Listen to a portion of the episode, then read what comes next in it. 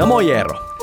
Heikki, meillähän on ollut viime aikoina käsittelyssä aika paljon pyhimyksiä ja sen sellaisia, mutta Näin tänään mennään sitten vauhdilla toiseen laitaan. No kyllä mennään. Eli siis mennään sinne kirkon pahempaan laitaan. Me ollaan siis haluttu ihan tarkoituksellakin nostaa esiin positiivisia hahmoja kirkon historiasta. Mutta jos ollaan ihan rehellisiä, niin kaikkihan tietää sen, että kirkossa on ollut näiden parin vuosituhannen aikana vaikka minkäänlaista hiihtäjää. No se on kyllä juuri, juuri näin. Vaikka no nyt kun rupesin miettimään, niin ei kyllä ehkä ihan siellä alkukirkossa niitä hiihtäjiä kovin paljon Heikki ollut, kun eikö siellä ole aika vähän lunta siellä kristiusko syntisijoilla? Niin no hei, tosi hyviä, mutta sitten ehkä me voidaan sitten sanoa, että on ollut monenlaista kamelilla ratsastajaa. No, that's more like. Joo.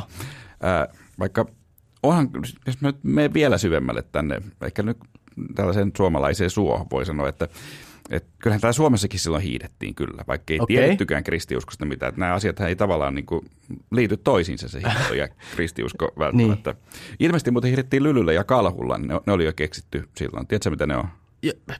Mä, mä luulen tietävän. Kerro lisää. No siis ne on no, ne eripituiset sukset. Että Niin, niin just joo. joo. Mikä tuntuu mun Tiedän. mielestä kauhean niin kuin epämiellyttävältä, että toinen suksi on tällainen lyhempi, jolla niin kuin otetaan vauhtia, ja toinen taas pidempi, jolla Joo. siellä. Joo. No vaikka kun ylitetään sitä suota sitten Joo, hiihtäen. Mutta tämä ei nyt, ja pahoittelen nyt Heikki ja ehkä kuulijat, että tämähän nyt ei liity aiheeseen mitenkään tämä hiihto. Ei oikein liity mut, nyt. Mutta mut, mä kyllä tosi paljon mieleni pahoitin siitä, kun nämä norjalaiset, jotka voittaa kaiken, niin niillä oli vielä otsaa sanoa, että et, et jätetään tämä perinteinen hiihto pois näistä hiihtokisoista. Varmaan sen takia, että se on ainoa hiihto, missä suomalaiset jotenkin nyt on pärjännyt viime, viime vuodet, niin olihan se nyt kurjaa. Joo, siis tosiaan ei voi todeta muuta kuin, että tämä ei todella kyllä liity mitenkään tämän päivän aiheeseen, mutta kiinnostavaa on se, että mä, mä en Eero tiennyt sitä, että sä suhtaudut hiihtoon millään tavalla intohimoisesti. No en mä nyt tiedä, onko se intohimaa, mutta sanon vaan, että alkoi siinä ko- kohdassa harmittaa. Ja, ja äh, sitten mä rupesin miettimään, että eikö se olisi parempi, että pidettäisiin se perinteinen tapa, ja nyt kun tehdään tällaista vähän niin kuin perinteikästä podcastia, kun ollaan kuitenkin historian kanssa mm. tekemisissä, niin korottaisiin vaikka se vapaa-hiihtotapa sitten tällä lylyllä ja kalhulla. Voisi kokeilla vaikka vuoden tällaista, tällaista tekniikkaa. Niin kyllä mä luulen, että siinä nuoriso kiinnostuisi hiihdosta. Mun mielestä tuo Eero erinomainen ehdotus ja, ja mä oon tosi iloinen siitä, että sä nostat tämän asian esille. Niin mä Nimen... katsoin yhden videonkin siitä, Ja, ja Kalhihiidot. Se on oikein, oikeasti näyttävää. Siinä on sellainen kaveri, se veti suomalaisella Joo. suolla. Siinä oli Just. tietenkin luminen maisema ja ihan kovaa veteli. Ja se, se, mä uskon, mutta mun mielestä on tosi kiinnostavaa ja, ja hienoa, että sä nostat tämän asian esille nimenomaan kirkon ihmeellisimmät tarinat podcastissa. Ja mä luulen, että tämä on just oikea foorumi sen esittäm- esittämiselle ja mä suorastaan ehkä ennustaisin, että, että tämän ansiosta, että sä oot nostanut sen tässä esille, niin tota, ensi vuonna vähintäänkin hiihtokisat näyttää hyvin erilaiselta. Kyllä, mutta mä haluan kuitenkin huomata, Heikki, että sinä otit nämä hiihtäjät ensin. Okei, no tässä joo, mä, esiin. se oli semmoinen kiel, se on kielikuva myös. Mutta nyt siis todella palataan asiaan, eli näihin kirkon synkkiin puoliin. Niin onhan se näin, että kristiuskon historia on ollut monessa vaiheessa kyllä sellaista sekoilua, että mä oon joskus ajatellut, että, että se suurin ihme on ehkä se, että tähän asti on päästy. Siis, Niin. että mun mielestä sillä on jopa jotain todistusvoimaa. Siis sun mielestä kristinuskon todistaa se, että kristityt on sekoillut niin paljon? No se varmaan ihan ainoa todiste on. Kyllä onhan olemassa muitakin mahdollisia tapoja pyrkiä todistamaan kristinusko, mutta on tässäkin jotain. Siis kaikki se kähinä ja kähmintä ja oman edun tavoittelu, mitä, mitä kirkko ja, ja moni kristitty on pitänyt sisällään, niin ehkä se olisi monet muut liikkeet kyllä kaatanut. No toi on tosi kiinnostava ajatus. Ja tämän päivän jakson aiheen parissahan me voidaan tätä pohtia. Kyllä. Tämän, tämän väitteen todenperäisyyttä ja, ja ylipäänsä tätä todistusvoimaa. Joo, ja tänään me puhutaan ehkä monelle vähän tuntemattomammasta naisesta nimeltä Marusia. Hänestä joskus käytetään myös nimeä Marotsia, mutta vaikka hänen nimensä ei ehkä nyt soittaisi mitään kelloja, niin hän on kyllä aikamoisen kiehtova nainen, jo- joka myös liittyy kirkon historiaan monella tavalla. Marusia eli 900-luvulla ja hänet tunnetaan siitä, että hän synnytti, siis ihan kirjaimellisesti siis synnytti Paavidynastian. Jopa kuusi hänen suoraa jälkeläistään toimi paavina 900- ja 1000-luvuilla. Lisäksi yksi näistä paaveista oli virassa peräti kolme kertaa. niin sekin on, taitaa olla kai jonkinlainen en, ennätys, mm. että paavi voi näin tehdä. Mehän ei muuten tiedetä, jos Benediktus vaikka, vaikka tulisi nyt takaisin niin kuin paaviksi. Niin, ei, ei tiedetä vielä, se on totta. No, tuskinpa, mutta silloin siis kävi tällaistakin. Mutta kaikkein eniten tämä Marusian tarina on kertomus siitä, miten maallinen ja hengellinen valta ehkä sanotaanko pahimmillaan voi kietoutua yhteen. Mutta on tämä myös opettavainen tarina, koska ihan lopulta, yllätys yllätys tälle Marusialle, ei käy kovin hyvin. Tuli, ei käy. Tuli nyt paljastettua niin. loppu. Mutta lopuksi me vielä mietitään muita pahoja paaveja. Me jutellaan esimerkiksi Borgioista, ja sitten me jutellaan vähän ihan kotoisista suomalaisistakin kirkollisista skandaaleista. Niin, sellaisiakin on ollut, mutta on ne kyllä ehkä vähän pienempää mittakaavaa, mutta puhutaan vähän siitäkin. Ja mietitään myös, että mitä merkitystä näillä skandaaleilla on, vai, vai onko niillä mitään väliä. Mutta tämäkin jakso on tehty yhteistyössä Kotimaalehden kanssa, josta löytää myös tätä aihetta käsittelevän lehtijutun. Niin, ja tätä lehtijuttua kun käsisi hamuat, niin voit huomata sen, että tämän podcastin avulla ei et välttämättä pysy kärryillä ihan uusimmista tapahtumista kirkossa ja hengellisyydessä ja elämässä ylipäänsä, vaan siihen voit käyttää hyväksi kotimaa-lehteä, joka on muuten oikein mainio lehti. Ja ihan paperisena vaikka. Koska mä muuten Heikki uskon, että, että kyllä ne paperilehdet ei ne lop, lopullisesti häviä. Voi olla, että tekee joskus vielä jonkinlaisen comebackin sitten, kun ihmiset kyllästyy kaiken maailman podcast-hömpötyksiin. No ei, hei, et sä voi sanoa podcast-hömpötyksiin. No okei, okay. ei, ei. No joo. Mutta ehkä voidaan ajatella näin, että, että nämä podcastit ja paperilehdet voivat sitten ihan rauhanomaisesti elää, elää samassa mediatodellisuudessa. No okei, näin toivotaan. Mutta kotimaan lisäksi meidät löytää myös kaikista tärkeimmistä podcast-sovelluksista ja myös Radiodein aalloilta. Ja meillä on muuten pieni pyyntö.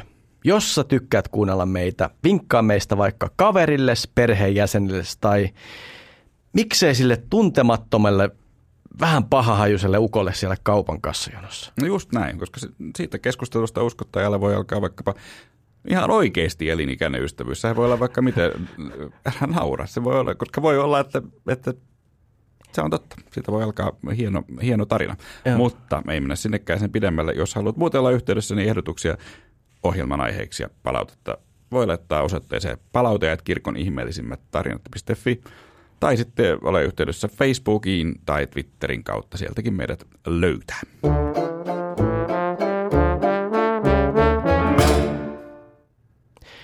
Mutta mennään Marusian tarinaan. Hän syntyi vuonna 890 Roomassa vaikutusvaltaiseen konsuli Theopylaktin ja senaattori Theodoran lapseksi. Eli siis oikein rikkaaseen ja hyvään sukuun.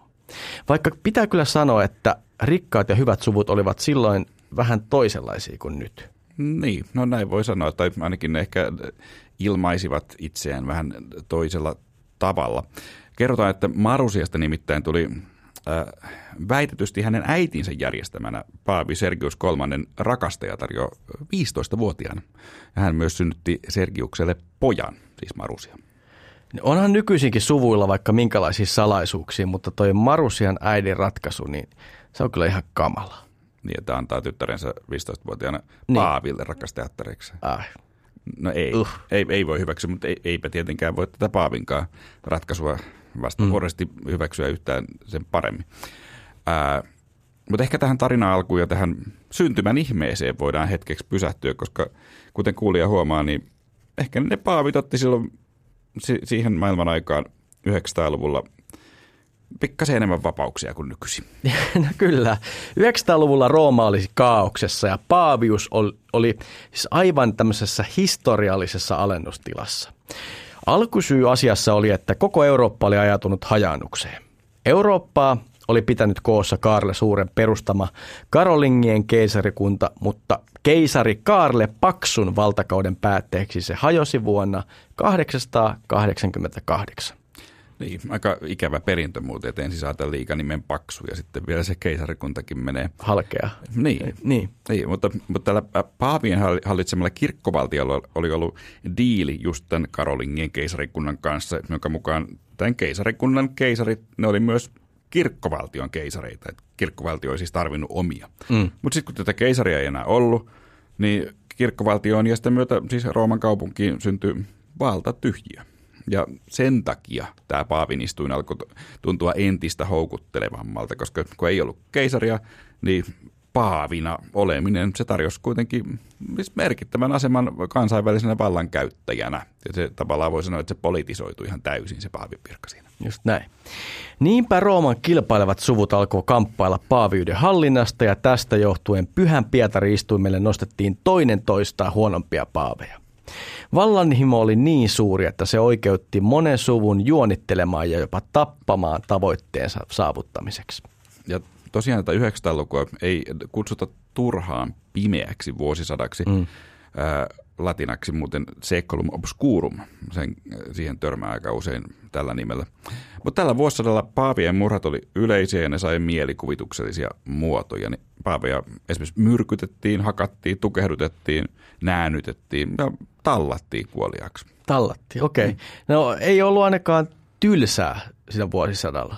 Harmi, ettei silloin ollut keltaista lehdistöä, koska nehän olisi käynyt hyvin kaupaksi, kun olisi ollut koko ajan joku skandaali käynnissä. No se on muuten just näin, että voi sanoa, että Rupert Murdoch sattui syntymään väärälle vuosisadalle. Ja pitää kyllä sanoa, että ilman Ruperttiakin 900-luvun Roomalle ja Marusian perinnölle annettiin aika tällainen raflaavan nimi, nimittäin Portovalta. Joo, toi muuten, toi Porto-sana, niin kyllä sitä nykyisin ehkä harvemmin kuulee. Siinä on sisään rakennettu semmoinen jonkinlainen ehkä naisviha, koska nythän ei ole ihan varmaa se, että Rooman olisi jotenkin tuhon tuohon alennustilaan johtaneet juuri niin kuin naiset. No ei, vaikka, vaikka me, mekin tässä siis, toki mm. puhumme nyt tästä Marusiasta, mutta niin. kuulija voi tässä nyt huomata, huomata että kyllä, kyllä valtaosa näistä nimistä, joita tässä mainitsemme, taitaa olla ihan miehen niin. nimiä. Uh, mutta tosiaan se voidaan sanoa, että 900-luvulla Rooma oli siis täysin sekaisin. Niin. Samalla siis kristiuskon keskus oli täysin sekaisin. Ja, mutta sellaisessa Roomassa toimi tämä meidän tarinan päähenkilö Marusia. Ja vaikka hän tosiaan siis sai lapsen Paavi Sergius kolmannen kanssa, niin se suhde ei kuitenkaan kestänyt oikeastaan päivävaloa. Ja sen takia Marusian piti hankkia mies. Ja tässä tohussa Marusia olikin muuten tosi taitava. Hänellä oli elämänsä aikana peräti kolme puolisoa, joista jokainen lisäsi hänen valtaansa – Siis siihen saakka, kun tämä tarina päättyi ikävästi. Mm. No ensimmäinen mies oli nimeltään Alberic S. Spoleton Kreivi, jonka kanssa häitä vietettiin vuonna 909. Ja Alberikin kanssa Marusia sai neljä lasta. Alberic, hän oli myös tällainen sotasankari. Hän osallistui voittoisaan taisteluun Saraseenia, eli Arabeja vastaan, mm. ja sitä nimettiin Rooman konsuliksi. Mutta sitten tämä Alberik sanotaan, että hän ryhtyi tyrannisoimaan roomalia, roomalaisia, mistä johtuen Rooman kaupunkilaiset ja paavi lopulta sitten karkottivat hänet. Ja sitten vielä lopulta Alberik ensimmäinen tapettiin, kun hän oli kaiketi vehkeily unkarilaisten kanssa tai jotain. Niin. Marusiasta kertoo paljon se, että hänen valtaansa ei juuri hetkauttanut, vaikka aviomies tapettiin. Paavi Johannes X oli antanut Marusialle senaattori ja patriisi arvonimet, mistä johtuen ilkeämielinen historioitsija Liudbrand Kremonialainen esitti, että Marusialla olisi ollut suhde myös siis tämän toisenkin paavin kanssa. Joo, ja voidaan palata tähän Liudbrand Kremonalaiseen vielä, koska suurin osa siitä, mitä me tiedetään Marusiasta, perustuu just hänen teksteihinsä ja ja niiden osalta on hyvä harrastaa hieman lähdekritiikkiä, mutta mm. siitä vähän myöhemmin lisää. Mutta tosiaan Marusiasta kertoo myös aika paljon se, että, että vaikka tämä Johannes äh, 10 oli hänen tukijansa, ehkäpä jopa rakastajansa, mm. niin Marusia alkoi pian juonitella myös tätä vastaan, siis tätä Paavia vastaan. Ja se, seuraavaksi aviomiehekseen Marusia valitsikin just tämän Paavi Johannes 10 vastustajan Toskanan Greivin Guidon. No vuonna 928 Marusia ja Guido hyökkäsivät Lateraanikirkkoon ja vangitsivat Paavin Castel Sant'Angelon linnaan. Siellä Paavi kertomuksen mukaan tukehdutettiin hengiltä tyynyllä. Kuidonkaan onni ei kestänyt kovin kauaa, vaan hän kuoli seuraavana vuonna. toi on, jotenkin toi tyynyllä tukahduttaminen, kun se tästä tulee niin kuin vaan tähän tarinan vaiheessa, se, se on jotenkin poikkeuksellinen tapa tappaa, jotenkin erikoista. Että ei ole tullut aiemmin vastaan, että saa sitä ihmisen muutenkin hengiltä. No ei, se mulle taas mieleen mun suosikki elokuva, tämä Yksi lensi yli käenpesän, niin siinähän tämä päähenkilö tappaa vankimielisairaalassa toisen vangin, sen muistaakseni ison intiaanin Joo. ennen kuin se karkaa, niin sehän on ihan tota, kliimaksi tässä koko elokuvassa. Joo, muistan, muistan toki. Se on dramaattinen kohtaus. Joo, no, no mutta paavin olemisesta piti sanoa se, että, että se oli kyllä aika vaarallista. Ainakin seitsemän paavia murhattiin tänä aikakautena. Äh, Pitäisikö ne kaikki muuten, seitsemän murhattiin, seitsemän paavia murhattiin, niin olisiko sen, sen tota, muistoksi, voisiko sä Eero luetella ne? Niin, sitä voi, no ehkä se voi olla kiinnostavaa. Ja tietenkin pitää sanoa, että nämä seuraavat tiedot, mitä nyt kerrotaan, niin ne nyt ei ole mitenkään kovin varmoja, mutta ainakin osassa varmasti jotain totuusarvoa on. No ensin Paavi Johannes kahdeksas murhattiin vuonna 882. Ja sanotaan, että hänet ensin yritettiin myrkyttää, mutta sitä myrkky vaikutti liian hitaasti ja, ja lopulta hänen tappajansa ei jaksanut odottaa ja ne viimeisteli sen työ iskemällä häntä nuijalla päähän. Okei, okay. ouch. Okei, okay. no toinen murhattu paavi oli Stefanus seitsemäs. Äh, Hänet kuristettiin kuoliaksi vuonna 897. Mutta ennen kuin kuuli alkaa surra hänen kohtaloaan, niin ehkä se on hyvä tietää, että tämä Stefanus seitsemäs oli ehkä pahin paavi ikinä. Hän nimittäin järjesti niin kutsutun ruumissynodin, jossa hän kaivautti vanhan vastustajansa Paavi Formosuksen ruumihaudasta ja järjesti tälle ruumille oikeudenkäynnin. Jota, tämä, on, siis, tämä saattaa olla yksi kyllä kirkon ehkä karmivin, ehkä, ehkä jopa karmivin tapaus. Ja erikoinen yksityiskohta tässä oikeudenkäynnissä on, että tämä Paavin vaatteisiin puettu formusus, niin hän, hänen, hänen ääntään, siis tämä ruumiin ääntä käytti hänen takanaan seissyt diakoni, joka joutui sitten vastaamaan näihin syytöksiin. Varmaan mm. jonkun käsikirjoituksen mukaan. No lopulta formusus tietenkin tuomittiin ja ruumiilta muun muassa leikattiin irti ne kolme sormea, jota Paavi käyttää siunaamiseen. Ja sitten lopulta tämän formusuksen ruumis heitettiin Tiiperjokeen. On tuo ai- aikamoista meininkiä. Se ruumis muuten ajautui rantaan ja kalastaja nosti sen sieltä. Ja lopulta ruumis kyllä sitten haudattiin uudestaan kristillisen menoihin. Sen voi vielä sanoa, että vuosien 896 ja 904 välillä valittiin joka vuosi uusi paavi. Niin, mikä sekin on aika mainio, mainio tieto, mutta antaa tämä nyt jotain perspektiiviä siihen, että, että ehkä ei kirkko nyt välttämättä ole juuri nyt tällä kellon lyömällä historian pahimmissa ongelmissa. Niin, hei, ehkä tässä päästään siihen sun alussa esittämään teoriaan siitä, että eh, sekoilu todistaa kristinuskoa. Joo, vaikka ehkä tämä sekoilu on jotenkin vähän turhan mietosana, kun tätä ruumissynodia mietitään. Mutta mut jatketaan nyt sitä murhattujen paavien listaa loppuun. Leo viides myös ilmeisesti kuristettiin kuoliaksi vuonna 1903. Ja seuraava olikin just muuten sitä, sitä Johannes 10, jonka Marusia ja Kuido tuke, tukehdutti tyynyllä vuonna 1928. No tämän jälkeen oli vuorossa Johannes äh, 7, äh, anteeksi Johannes 12, joka muuten oli Marusian sukua. Hänen väitetään kuolleen rakastajattaransa raivostuneen aviomiehen kätten kautta vuonna 964. No sitten vielä Benediktus 6 kuristettiin vuonna 974 ja Johannes 14 kuoli vankilassa vuonna 984 joko nälkään tai sitten ihan vaan murhattiin. Niin, eli, eli siis noin sadan vuoden sisään murhattiin tosiaan seitsemän paavia. Ää, mutta me palataan tähän Marusiaan, niin hän tosiaan siis kukoisti tässä ilmapiirissä, näin voi sanoa. Ja, ja tämä liitto Guidon kanssa teki hänestä käytännössä Rooman ainoan hallitsijan. Ja, ja sitten kerrotaan, että nämä seuraavat paavit, tämän murhatun paavin jälkeen paavit Leo VI ja Stefanus VII oli käytännössä Marusian asettamia tällaisia marionetteja. Mutta parempaa oli luvassa vuonna 931. No silloin Marusia asetti paaviistumelle oman poikansa Johannes 11, josta siis mahdollisesti tuli ainoa paavi toisessa polvessa. Äh, Mähän on niin kuin, tuun pappisuvusta, niin kuin säkin tuut Eeron pappisuvusta, mutta oishan se nyt ihan toista, jos voisi sanoa olevansa äh, paavisukua. Niin, olisi siinä vielä jotain ehkä niin kuin komeampaa.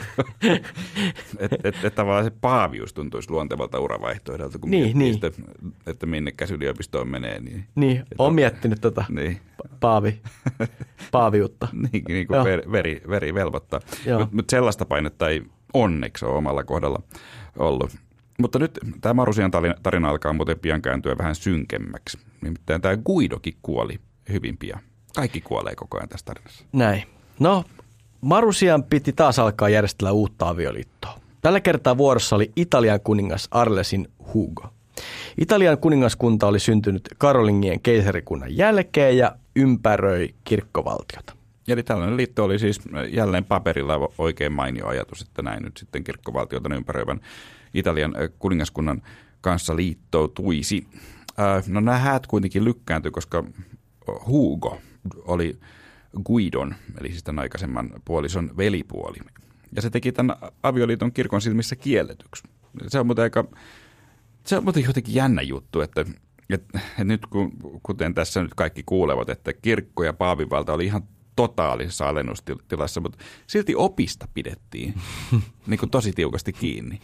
tä, siis tä, tässäkin niin. tilanteessa on aika jännä, niin. jännä juttu. Että ainakin Suomessa, eikö se ole asia niin kuin vähän enemmän niin kuin päinvastoin, että tavallaan kir- kirkolla menee niin kuin ihan mukavasti ainakin tietyltä osin, mutta ei sen opin kanssa nyt sitten niin En näkönuka. Niin. niin. Mm. No ehkä se on, se, ehkä se on noin. Vaikka äh, en mä kyllä ehkä tätä aikaa ihan heti vaistaisi tuohon kultaiseen 900-lukuun. no joo, ehkä se vaihtokauppa ei olisi kovin, kovin hyvä. Mutta Marusia lopulta kuitenkin sai, siis tietenkin tahtonsa läpi ja häät järjestettiin ja niistä tulikin kyllä aikamoiset häät. No niistä nyt ainakin olisi ollut iltapäivälehdillä kirjoitettavaa. Ja ehkä joku meemikin sieltä olisi ollut syntynyt. Marusian kolmas avioni nimittäin oli aivan poikkeuksellisen lyhytaikainen. Hugo ja Marusian häissä Hugo pyysi Marusian poikaa, Alberik toista, kaatamaan hänelle vettä, jotta hän voisi pestä kätensä. No, Alberik toinen ei tainnut olla kovin iloinen tästä äitinsä uudesta liitosta. Nimittäin hän oli roiskuttanut vettä Hugon päälle, minkä johdosta tämä Hugo löi Alberikia kasvoihin. Mainitsit tuon meemin tuossa, mikä on hauska ajatus. Mä mietin, minkälaisen meemin siitä tästä tilanteesta ja siitä vaikka räpsästystä kuvasta olisi voinut tehdä? No se, se tunne, kun kädet on likaiset, mutta pitäisi syödä. Niin. Mun ilme, kun huomaan, että isäpuolella on vihanhallinta ongelma. No. olisiko, nämä, olisiko nämä tosi hyviä meemejä? ei ne ehkä e, Voi muuten olla heikki, että meemit ei toimi kovin hyvin ilman kuvaa tässä, kun podcastissa yritettiin tehdä meemiä, niin niin, mehän ei tässä voida käyttää näitä kuvia. En tiedä, oliko tämä hyvä idis nyt, että lähdin tätä kyselemään. Sano vielä, mikä on meemi, jos kaikille, kaikille kuulijoille ei ole selvää, mikä on meemi. No meemihän tarkoittaa kai montaakin asiaa, mutta, mutta se miten varmaan nyt useimmiten meemi ajatellaan, että siinä on joku tällainen kuva, mikä ei, no oikeastaan mikä tahansa kuva vaan, ja sitten siihen kuvaan keksitään tällainen hauska, äh, hauska teksti. Joka on vähän irrotettu kontekstista. Niin, just, niin. just näin. Joo. No joo, mutta jos kuvista puhutaan ja tarkalleen ottaen, niin meillähän ei ole käytettävissä mitään kuvaa tuosta tapahtumasta, mutta mä oon ylpeä siitä, että me kuitenkin yritettiin jotain. Eli jos keksitte jonkun paremman meemitekstin, niin laittakaa palautetta. Näitähän on kiva jakaa vaikka siellä meidän Facebook-sivujen kommenteissa tai, tai Twitter-sivuilla. Kyllä joo, joo juuri näin. Äh, mutta kukapa tietää, miten tuolla vuonna 1932 olisi käynyt, jos silloin olisi ollut meemejä. Mutta kun ei ollut niitä meemejä, mitä tämä Albrecht toinen olisi voinut nettiin laittaa sen jälkeen tämän, tämän Huukon kiusaksi, niin hän ei keksinyt mitään tällaista sanallista tapaa kostaa hänelle. Vaan 20-vuotias Albrecht toinen nimittäin juoksi pois linnasta, kokosi asejoukon ja hyökkäsi sinne takaisin. Hugo luikki pakoon linnasta ikkunasta heitettyä köyttä pitkin, mutta äitinsä Marusia Alberik toinen heitti vankilaa ja kaappasi itsevallan. Ja Marusia vietti vankeudessa koko loppuelämänsä, siis viisi vuotta aina kuolemansa asti. No voisiko tässä sanoa itse asiassa taas, että paha saa palkkansa? No varmasti voi, mutta ei varmaan voi kuitenkaan sanoa, että hyvä tässä olisi nyt voittanut. Niin vaan tämä pimeä vuosisata jatkuu ihan samanlaisena vielä pitkään. Ja nyt kun tästä Albrecht toisesta tuli Rooman hallitsija, niin syntyi muuten jälleen tällainen aika kiehtova yhteys maallisen vallan ja Paavin vallan välillä, koska Paavin istui siis tietenkin tämä Albrecht toisen velipuoli Johannes äh, 11. Mutta mm. käytännössä kyllä siis Albrecht käytti kaikkia valtaa, vaikka antoikin velipuolensa siinä Paavin istuimella istua. Tästä Marusian tarinan tallentaneesta Liubrand kremonalaisesta voisi sanoa pari sanaa. No hän toimi alkuun juuri tämän linnan pakoon loikkinen Arlesin Hugon palveluspoikana. Liubrand tunnetaan pistelijänä kirjoittajana, joka arvosteli vastustajiaan säälimättä. No siksi Marusian tarinan käänteistä ei tiedetä varmuudella kaikkea. No tämän äh, Liutbrandin teksti on tosiaan aika värikästä. Äh, ihan vapaalla käännöksellä suomennettu sitä ei ole, niin voin kertoa, mitä hän esittelee Marusian äidin Theodoran ja, ja sitten tosiaan Marusian, ää, ja Marusian siskon, jonka nimi on myös Theodora. Theodora, häpeämätön portto, juuri meidän jättäneen Alberikin, jonka pelkkä mainitseminen on häpeällistä, isoäiti hallitsi Rooman monarkia, ei vailla miehekkyyttä tässä tehtävässään. Hänellä oli kaksi tytärtä, Marusia ja Theodora, jotka eivät olleet vain hänen vertaisiaan, vaan ripeämpiä Veenuksen töissään. No kyllä tuossa Suomen presidenttien elämänkerrat jäisi toiseksi. Niin ei, ei kyllä edes Juhani Suomi päässyt ihan tälle tasolle. Niin se Kekkosen elämänkerturi. Mutta joka tapauksessa moni historioitsija on siis kyseenalaistanut näiden Liutbrandin tekstien uskottavuuden. Ja esimerkiksi vaikka just sen, että Marusia olisi saanut Paavi Sergiuksen kanssa lapsen. Että et, et on mahdollista, että sekin on vaan panettelu, että ei siitä voi mitään täysin varmaan sanoa. Ehkä näin oli, ehkä ei ollut. Mutta se nyt on selvää, että Marusia oli häikäilemätön ja vallanhimoinen nainen. Mutta tosiaan niin kuin puhuttiin, niin tuskin nyt sen pahempi kuin aikansa miehet. Niin, on vaikea nähdä, miten muuten tuollaisena vuosisatana olisi voinut päästä valtaan. Siihen varmasti tarvittiin vehkeilyä ja tämmöistä häikäilemättömyyttä. No ihan takuulla, kyllä näin.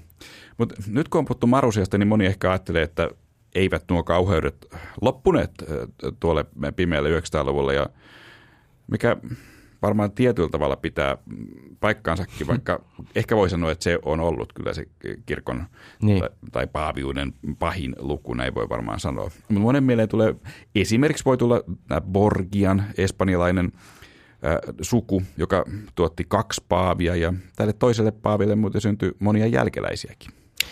Borgiat onkin paljon tutumpi suku siinä mielessä, että heistä tehtiin kymmenen vuotta sitten amerikkalainen TV-sarjakin ja heidän nimensä – on muutenkin tunnetumpi kuin Marusialla. He vaikuttivat paaveina 1400-luvun puolivälistä 1500-luvun alkuun. Mutta heidän su- suvussaankaan paavit eivät kuitenkaan edes väitössä saanut, saanut lapsia, niin.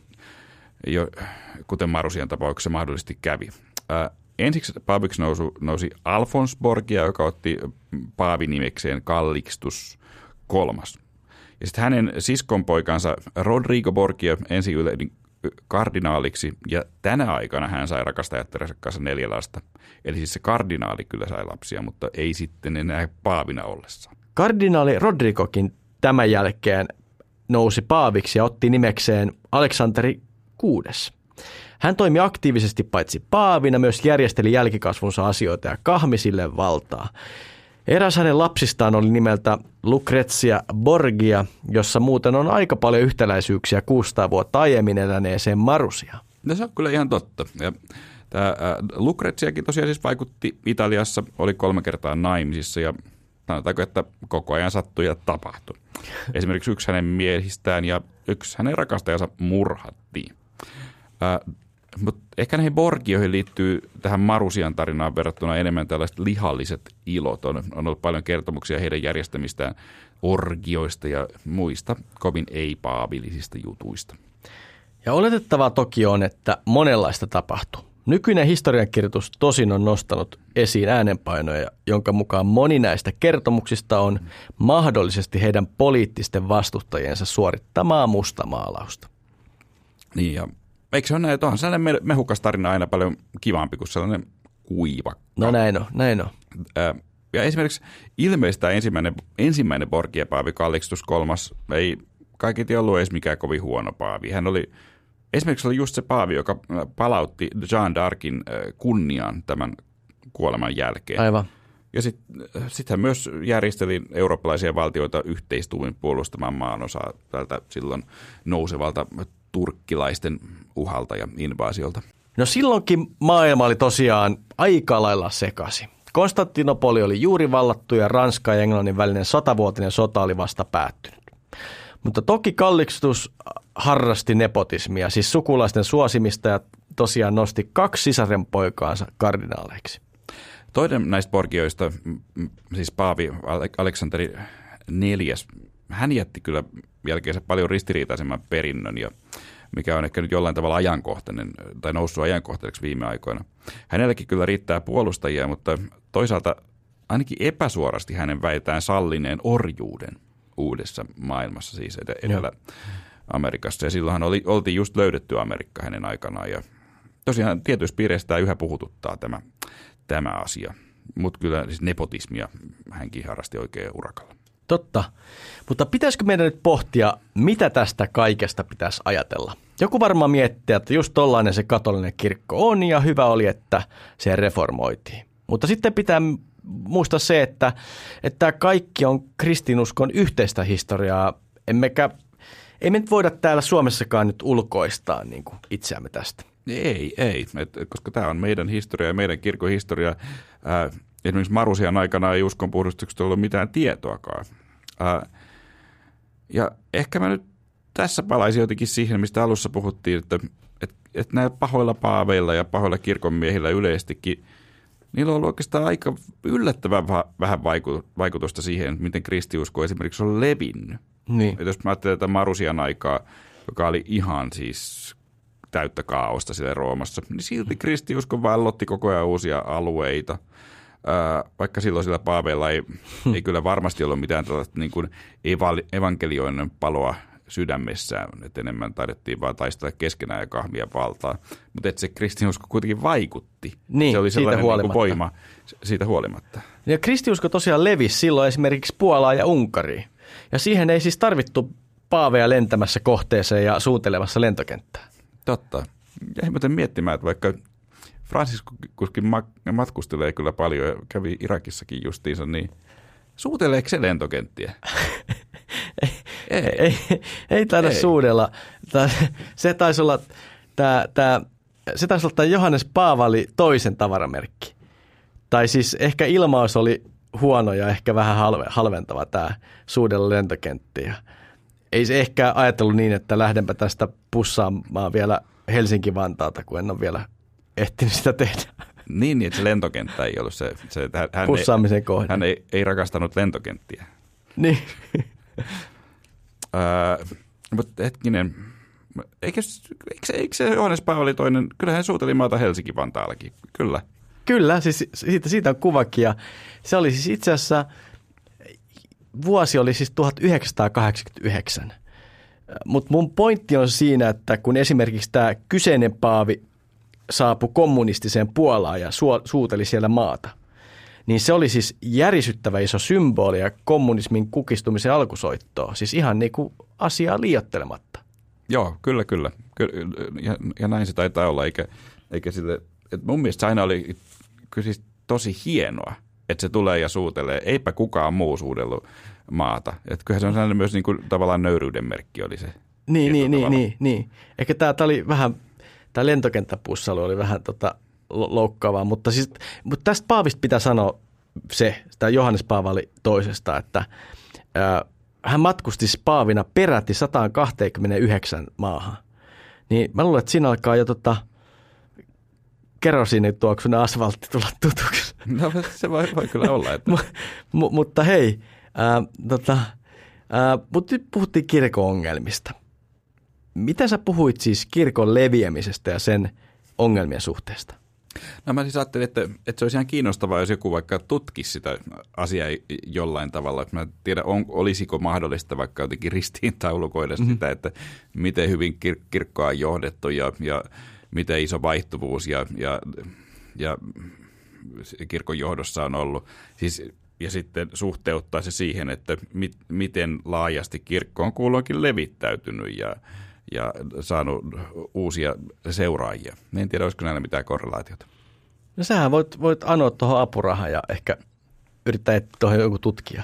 Mutta sä tiedät, Heikki, että mehän on tällainen yliopisto dropout, että mä luulen, että mun pitäisi ensin suorittaa nämä perusopinnot loppuun. Se, se on totta, mutta e, eikö toi niinku perusajatus ole aika kyyninen, että sillä olisi mitään väliä, niin kuin mitä tällä tehdään? No en mä tietenkään sitä tarkoita. Mietin vaan nyt, että, että jos me mennään vaikka teologiaan, niin eikö se ole näin, että kyllä varmasti lähes kaikissa kirkkokunnissa ajatellaan, että kyllä se Jumala synnyttää se uskon, eikä esimerkiksi kirkon hyvä hallinta? Niin, no totta. Ja jos nyt mietitään vaikka suomalaisten seurakuntien kirkkoherran vaaleja, niin ainahan siellä korostetaan, että ehdokkaat ovat hyvän hallinnon asiantuntijoita. hyvä, hyvä hallinto. Niin, mutta onhan se tietenkin parempi vaalilause tuo kuin, että, että olen vallanhimoinen nepotisti. Mun mielestä se olisi aika freessi. No olisi. Rehellinen. Oli. Olisi rehellinen. Niin, ky- kyllä. Se, Ja, ja pitäisi varmaan paikkaansa monessa tapauksessa. Ky- Joo, joo, mutta et, et, et, et, et, et ei ainakaan valehtele. Mutta jos pysytään nyt kotimaan kirkkopolitiikassa, niin on, onhan tämä niin kuin meidän kirkon niin sanotut skandaalit, niin on se kuitenkin tästä näkövinkkelistä ollut aika pieniä. Korkeintaan on pohdittu näitä niin kuin Helsingin piispojen edustuskuluja tai muita, niin kyllä ne kuulostaa vähän pieniltä tämän, tämän rinnalla. Ja olihan tässä nyt to- tosi julkinen yhden piispan aviokriisi joku aika sitten. No kyllä joo, ja, ja yksi skandaali nousi siitä, kun Lapuan piispalle hankittiin ökyasunto siitä Sivan yläkerrasta. Sivan yläkerran. No se oli, Ai. kun sanoit, marketin yläkerrassa. Sehän oli kallis kyllä se asunto, voi, voi kyllä varmaan sanoa, mutta se, että, että jos asut tosiaan että se Sivan yläkerrassa, niin se nyt ei hengi ehkä sellaista prestiisiä. Ei, no, sitä, siinä on, ei, ei ole Sivaa näkynyt vähän aikaa. No ei, ei se varmaan sale, sale kyllä nykyisin. Joo. Mutta onhan se mittakaava meille siis aika paljon pienempi kuin näissä tämän jakson tarinoissa. Niin. No katolisessa kirkossa toki on skandaaleja tänäkin päivänä, mutta puitteetkin on vähän toisenlaiset kuin meillä Evlut-piireissä. Ja kärähtihän esimerkiksi tämä tunnettu Amerikassa vaikuttanut evankelista Ravi Zakarias kuolemansa jälkeen kaikenlaista epämääräisistä suhteista. Siis tämmöinen amerikkalainen tunnettu evankelista. Joo, se oli kyllä kauhean ikävä, eh, ikävä, ikävä juttu. Mistä tällainen Mm. niin mihin me hieronta. Laitoksia omisti. Joo, Joo. Joo. Joo, mutta ei, ei kristiusko näistä pahoista johtajista ikävä kyllä siis ole päässyt. Yle Areenassa siis audiopuolella on muuten ihan kiinnostava podcast-sarja nyt me- meneillään siellä kuin Saarnaajat, jossa käsitellään no just näitä yhdysvaltalaisia evankelikaalisaarnaajia, jotka kyllä tätä vallahimoja ja nepotismia yhä harjoittaa. Niin ja erityisesti rahan himoa, kun Yhdysvalloissa ollaan. Moni on varmasti lukenut näiden saarnaajien ylenpalttisesta elämäntyylistä, lukuisista yksityislentokoneista ja valtavista kartanoista.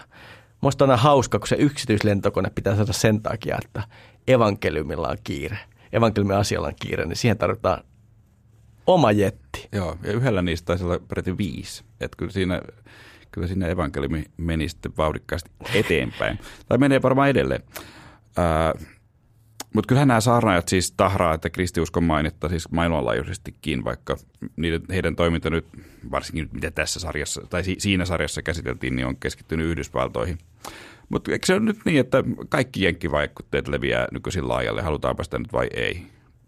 Mm. Näin, näin, näin se vaan on. Mutta onhan se kuitenkin kiinnostavaa, että just nämä evankelikaalit ja niiden kaltaiset seurakunnat kasvaa sitten kuitenkin tällä hetkellä maailmassa kaikkein nopeammin. Niin, ja tässä päästään nyt siihen, että mitä tästä pitäisi kaikista ajatella. Kirkossa on ollut ja tulee ehkä aina olemaan kaikenlaista pahaa ja pahoja kirkonmiehiä ja naisia. Niin, mä muistan, että joskus mulle ää, rippikoulussa sanottiin, että yksi asia, mistä kristityt voi tunnistaa, on, on kristittyjen heijastama kristillinen rakkaus.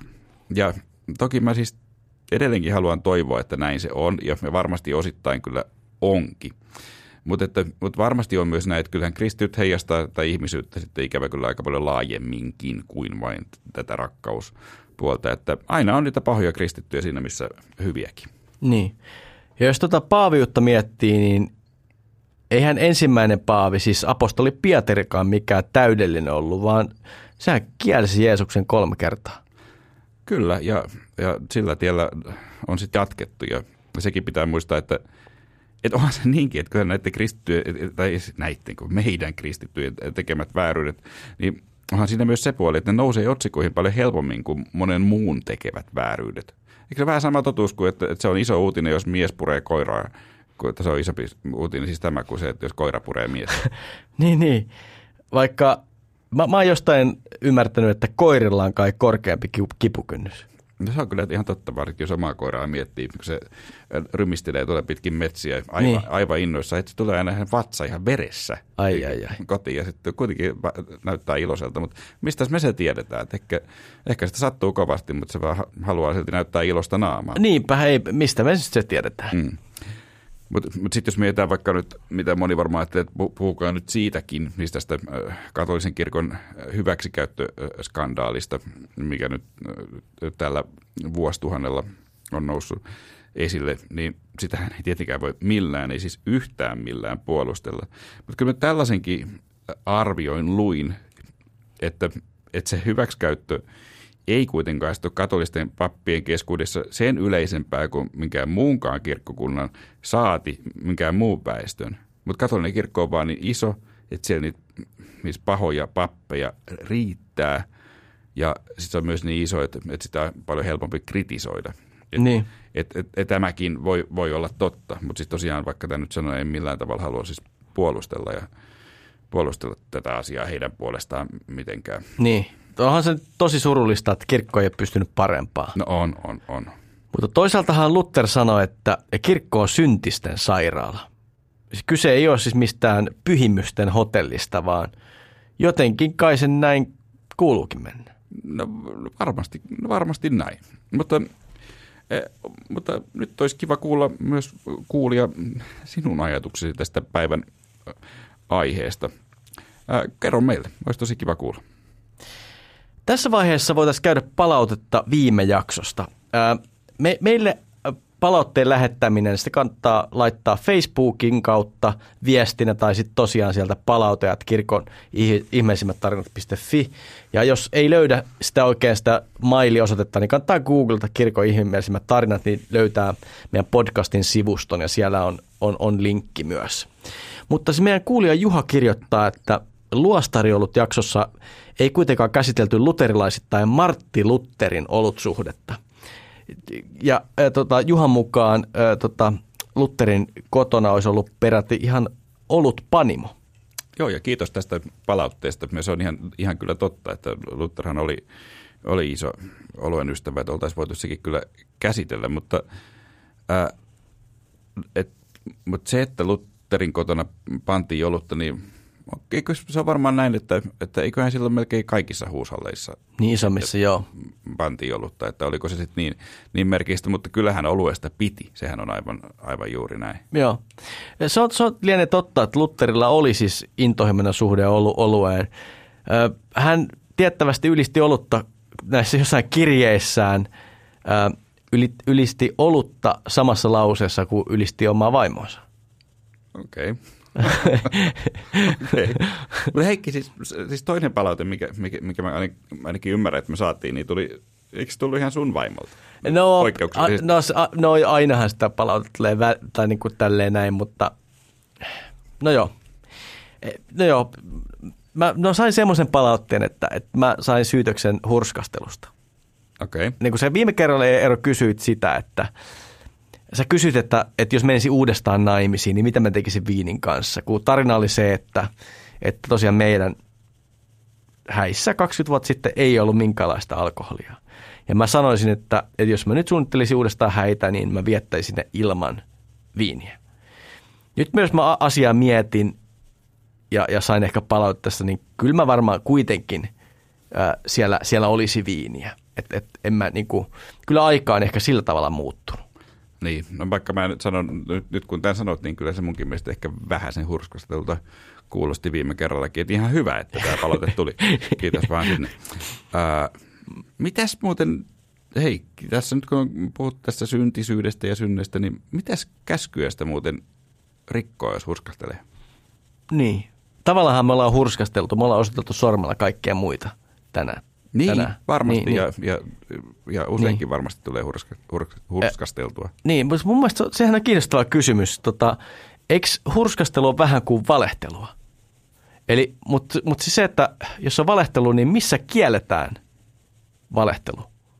Et missä käskyssä erityisesti kielletään valehtelu? Niin mä sanoisin, että kahdeksannessa käskyssä. Eikö siinä sanota, että älä sano väärää todistusta lähemmäisestä?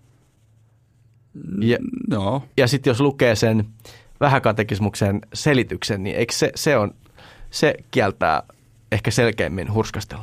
No nyt Heikki, jos haluat tässä tota, noin tentata, että muistanko mitä vähäkatekismuksen selitys siitä, siitä kertoo, niin just nyt en muista. Mutta varmaan näin. Sovita, sovitaan näin. Oliko tämäkin hurskastelua, kun ten, tentin sua näin? Niin, tai oliko tämä nyt jotenkin tästä niin kuin käänteishurskastelua, että, Niin. minä, minä nyt voi muistaa ulkoa vähäkatekismusta. Mutta hei, täh, tähän on hyvä lopettaa. Tämä podcast on tehty tosiaan, niin kuin tässä kerroimme, me Kotimaalehden ystävien kanssa. Ja tosiaan jokaista podcastista ilmestyy siellä kotimaassa aina myös erillinen juttu. Ja meidät löytää myös Spotifysta, Apple-podcasteista ja oikeastaan mistä vaan podcast-sovelluksesta. Ja jos muuten viitsit ja haluat, niin anna meille viiden tähden arvio, koska se auttaa meitä elämässä ja podcastin tekemässä kummasti eteenpäin. Ja muista kertoa myös sille kaverille, joka ei tästä podcastista ole vielä kuullut. Joo, joo. ja sitten jos joku jäi vaikka harmittamaan, esimerkiksi tämä hurskastelu tai mietityttämään, niin ää, tai vaikka jos ilahduit jostain, niin palautetta ja ideoita ja risuja ja ruusuja voi lähettää osoitteeseen palauteet kirkoihmeellisemmät.fi, tai jos tuntuu helpommalta, se voi jopa olla helpompaa, niin laita Facebookissa meille viestiä. Ää, kaikki palautteisiin me vastataan niin nopeasti kuin ehdimme. Ja sitten tietenkin mehän ollaan aina myös radiodein aloilla. Ja sitten meillä on Eeron kanssa vielä yksi asia. On. Ei kannata unohtaa sitä, että, että nyt äh, ensi syksynä, siis äh, vuoden 2021 syksyllä meiltä tulee kirja, joka kantaa ihan samaa nimeä kuin tämä podcast, eli Kirkon ihmeellisimmät tarinat. Ja kun se ilmestyy, niin me toivotaan, että se löytää tiensä mahdollisimman moneen kotiin. Sillä me ollaan yritetty tiivistää siihen ei enempää eikä vähempää kirkon 2000-vuotinen historia. Sillä tavalla, että me kerrotaan tarina jokaiselta vuosisadalta.